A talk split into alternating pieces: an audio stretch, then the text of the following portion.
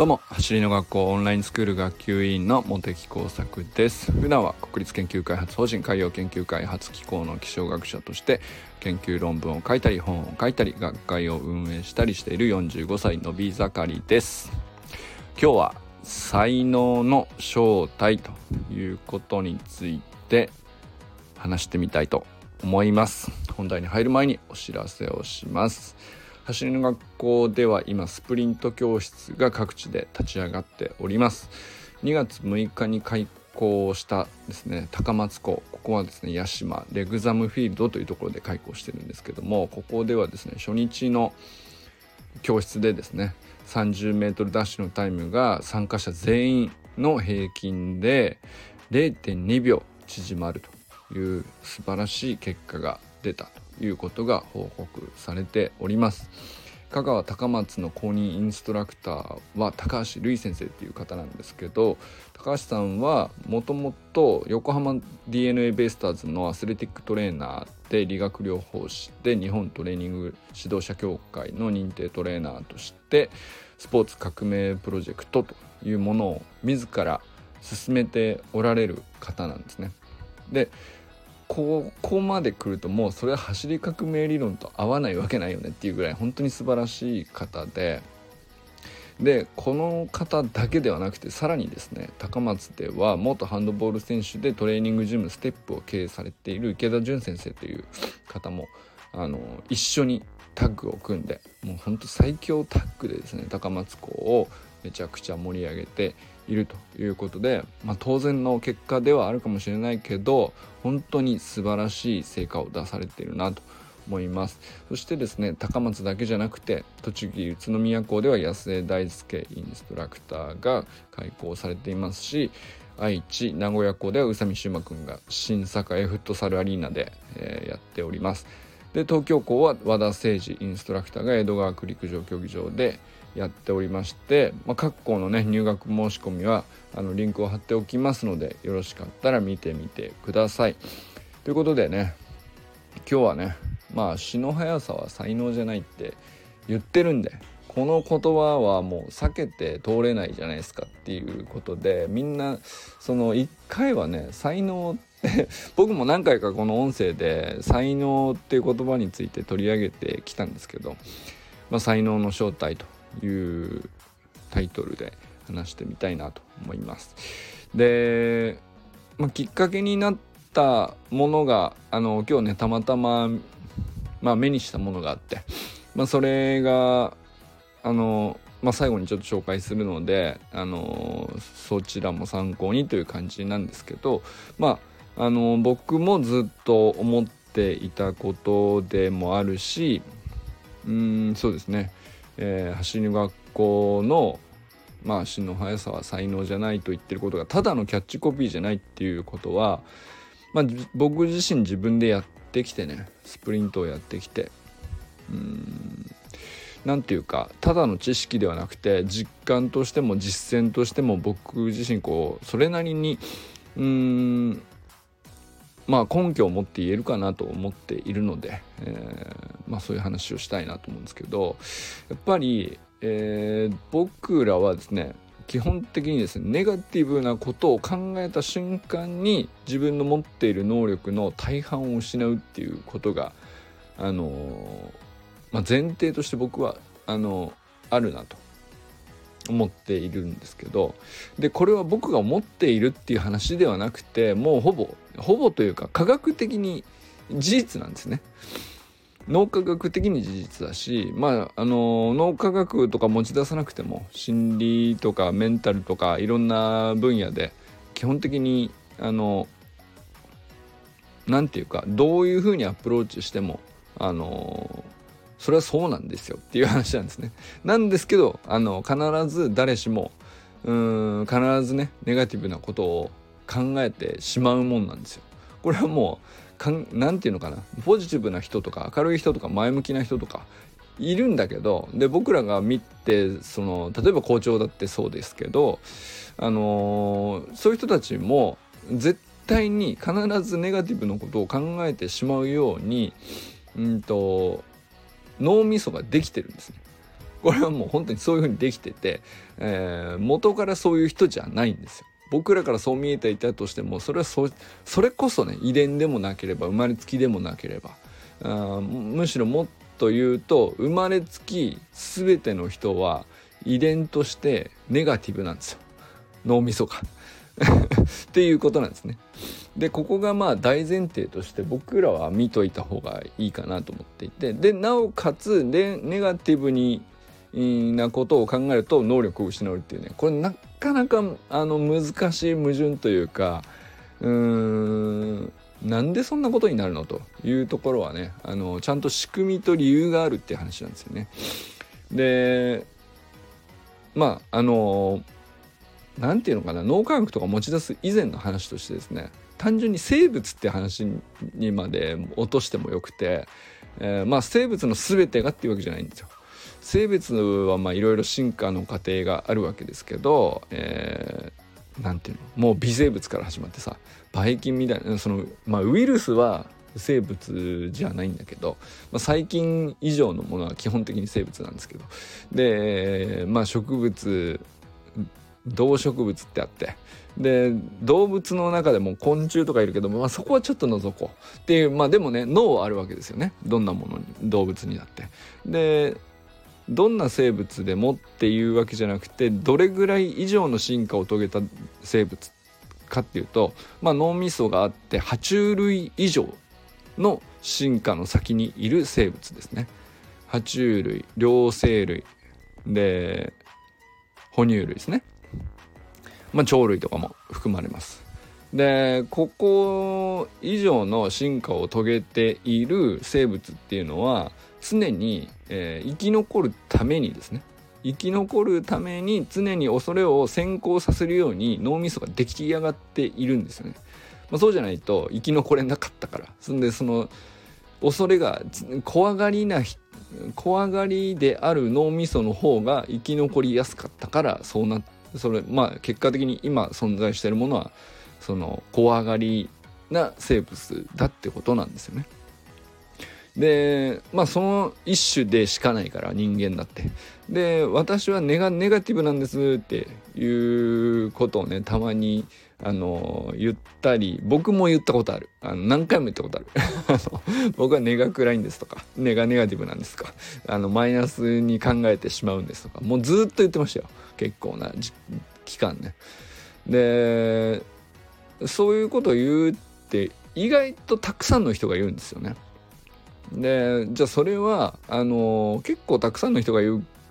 のに言ってる本人からすると自分の個性とか特性とかあの他の人は違うのに自分はそうっていう風になんか捉えてる節があるんですけどこれそうじゃなくてあの単純にですね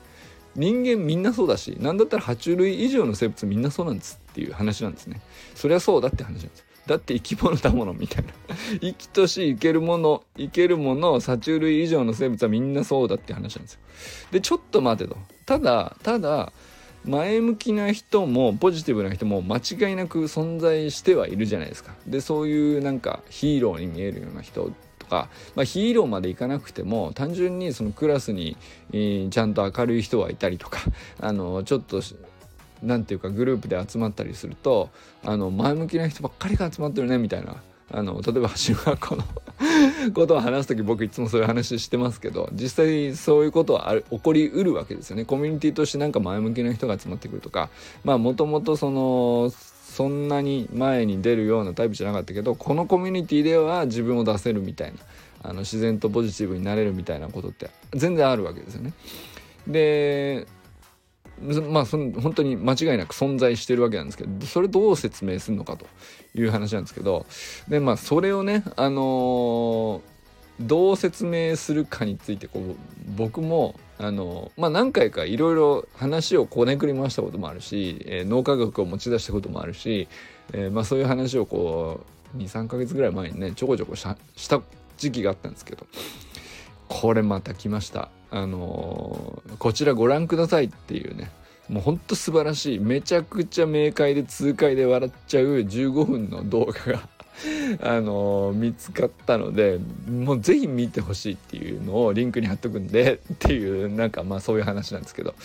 で誰誰の何の動画なのかっていうとビリギャルってご存知ですかね？あの映画にもなったしまあもともとはねベストセラーの本で、えービリギャルっていうのはまあ落ちこぼれの女子高校生だった女の子が、えー、まあとある塾に入ってきて、まあ、めちゃあまりにも成績がひどいからもうほんとちょっとまともなあのー、ちょっとぐらいは勉強できるようにっていうので塾に入ってきてで目標を立てるんだけど、まあ、そこの目標を立てる時に付き合った先生が、まあ、坪田信孝さんっていう方なんですけどあの、まあ、その先生とたった1年であの頑張って勉強して、えー、慶応に受かっちゃうと。成績ビリだった女の子が慶応大学に受かっちゃうっていうまああの本当の物語で現実にあったことでそれが映画化されたっていうあの話ですね。で坪田さんっていうのは、まあ、今結構ねあの本当に有名になられましたしたくさん著書もありますし、えー、知ってる人は知ってるんじゃないかなと思うんですけど、まあ、講演会とかでもねいろんなとこ出回ってますしテレビの出演も多いですし、まあ、本当にすごい人なんですけど話も面白いですし。でこの方が、まあ、本書いてるんですよね「才能の正体」っていうでこれもめちゃくちゃ面白いんでそれはそれでもう本当に是非おすすめしますけどあのー、まあ書評がしたいわけじゃないんですよね。あの才能を握っているのはメンタルが9割っていう話をしている15分の動画が、まあ、あって、まあ、これがなんかすごい痛快であの笑っちゃうしすごいすっきり説明されてるなと。まあなんかその才能の正体というものについて。でまあ本当にだから橋の学校でやってることもまさしくこうこれに沿ってるなって思ったりしながら聞いてもらったらすっごい何て言うかあのトレーニングも楽しくなるんじゃないかなと思ったりしたのでもう本当に是非見てほしいなと思います。もう本当最高なんですよ。この動画が。で走りの学校に入るとみんなね単純にこう、まあ、実績としてですけどみんながどんどんどんどん能力伸ばしていくっていう事実があるんですけどその理由も逆にこの動画見ると本当によくわかると思います。あのもう完全に100%説明されてるなって僕は思っちゃったんですけど皆さんはねどう思うか分かりませんがあの少なからず納得はするんじゃないかな。まああの その前にかなり笑っちゃうと思うんですけど。あの本当に面白い動画なんで、えー、まあ、是非見てほしいなという、まあ、紹介のお話ですね今日はね、まあ、そして分かりましたね僕はね。あのまあ僕らはとにかく全ての人があの才能を持っているんですよね。でその才能を育てる方法も完全に分かってるんです。完全です。あの解明されてる。で走りたければ走る才能を育てればいいし学びたければ学ぶ才能を育てればいいし、まあ、めちゃくちゃシンプルな話なんですよね。あのでそれをうんとまあ知らずにいるとうんと才能という言葉自体を生まれつきどうしようも自分では抗えないものというまあちょっとうんまあ歪んだ解釈として捉えてしまった上になおかつ、えー、足の速さごときに対してですねそんなものを、えーと、生まれつきみたいなものっていうふうに決めつけてしまうというですねまあ、二重の過ちを犯してしまうというですね でこれはあの何、ー、て言うか間違ってるから悪いって話じゃなくてもうネガティブなんですよね僕らはもともと。でそういうふうに捉えようとするのが、まあ、自然なんですよ。あのー、才能だと思ってしまいたいしあの諦めてしまいたいんですよ。でまあ才能という言葉についても正確にはそういう生まれつきっていう意味じゃなくて普通にあのトレーニングすれば育つっていう能力を指してるに過ぎない言葉なんだけれども、えー、生まれつきでどうしようもないものという言葉に勝手に置き換えてしまったりする。でそれぐらい、あの僕らの脳みそって何て言うか、あの何て言うのかな僕ら本当になんか人間って賢すぎてえーと、間違いを犯すっていうか エラーを犯してしまうっていう部分が多分にあるんじゃないかなと思うんですけどまあそういうことの象徴なのかなと。でそのネガティブに捉えてしまうっていうのは生物ならみんな当たり前っていう話をしたんですけど、あのー、人間ってこう何て言うか前頭葉っていう部分なんですけど、まあ、要するに理性ってやつですね。あのそこが異常に発達しててこういろんなことを進化させたりとか、まあ、異常にこう考えもつかないことを実現させてしまったりとか素晴らしい、えー、能力を開花させる技を生み出したり術を生み出したり、まあ、技術ですよね。でそんなことができるにもかかわらず、えー、残念ながら残念ながらというかあの必要だから残っているんだけど、えー前提としてこうまず、うんと、ほっといたらネガティブになりましょうっていうふうに脳みそが反応するように、えー、生命体としては出来上がっているんですよね。で前頭葉で理性を働かせるっていうのはその恐れとか恐怖とかネガティブとかっていうものが自動的に働いた後にその後にまあ、うんとトレーニングした人だけがあの使うことができるようになっている脳みその部位なんですよ。なので、えー、どうしても結局その後天的に鍛えざるを得ないというか後天的に鍛えた人だけが前向きになったりポジティブになったりうんと考え方を、うん、変える能力を持っていたり、え、違う側面を捉えることができたり、え、見方を変えることができたりとかで何だったらまあ向いているものとは何なのかとか、えー、自分でこう探したりとか、えー、弱点を長所にしてしまうとかそんなことすらできるようになっていくっていうのもなんかあの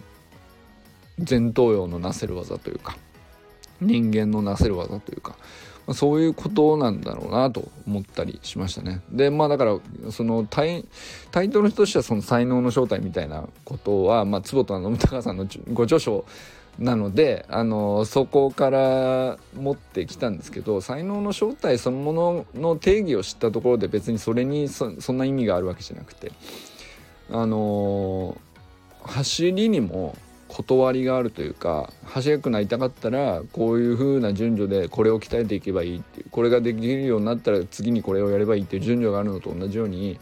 あのー、全ての才能にはそれがあるんですよね。才能というか能力に人間の持ってる能力に関してその今どんなに苦手だろうと今どんなに得意だろうとあの勝得意なものだってあの気づいたら上手くなっていたかもしれないけどたまたま、えー、順序が良かったその運に恵まれたっていうのはあるかもしれないけどあの断りに沿っているだけの話なんですよね。でまあ今まで苦手だったんであればこれから断りに沿って道理に沿って、えー、あの理屈に沿って、えー、一つ一つ積み上げればいいと 1+1 を積み重ねればいいというだけの話なんだろうねっていうまあその才能の正体っていうのはこれだって定義する意味はあんまりないけれどもただ積み重ねさえすれば誰だって必ずどんな能力であっても育てることができるっていうものに過ぎないというかまあそういうことだよなと。まあ、改めて思ったという話でございました。まあねあの今日はね僕が話すっていうよりもこのビリギャルのの坪田信孝さんのね15分の動画はもう本当にぜひ見てほしい。ぜひ見てほしい。マジで本当にあのこれはあのめったに僕この走りの学校の YouTube チャンネル以外のところで、えー、紹介したりとかぜひ見てとか言わないですけど この動画だけはもう見た見た方がいいです。本当笑っちゃうしあのし、びれますね。素晴らしいです。あのということでね今日は才能の正体ということについて話してみました。いかがだったでしょうか？ということでこれからも最高のスプリントライフを楽しんでいきましょう。 Vamos。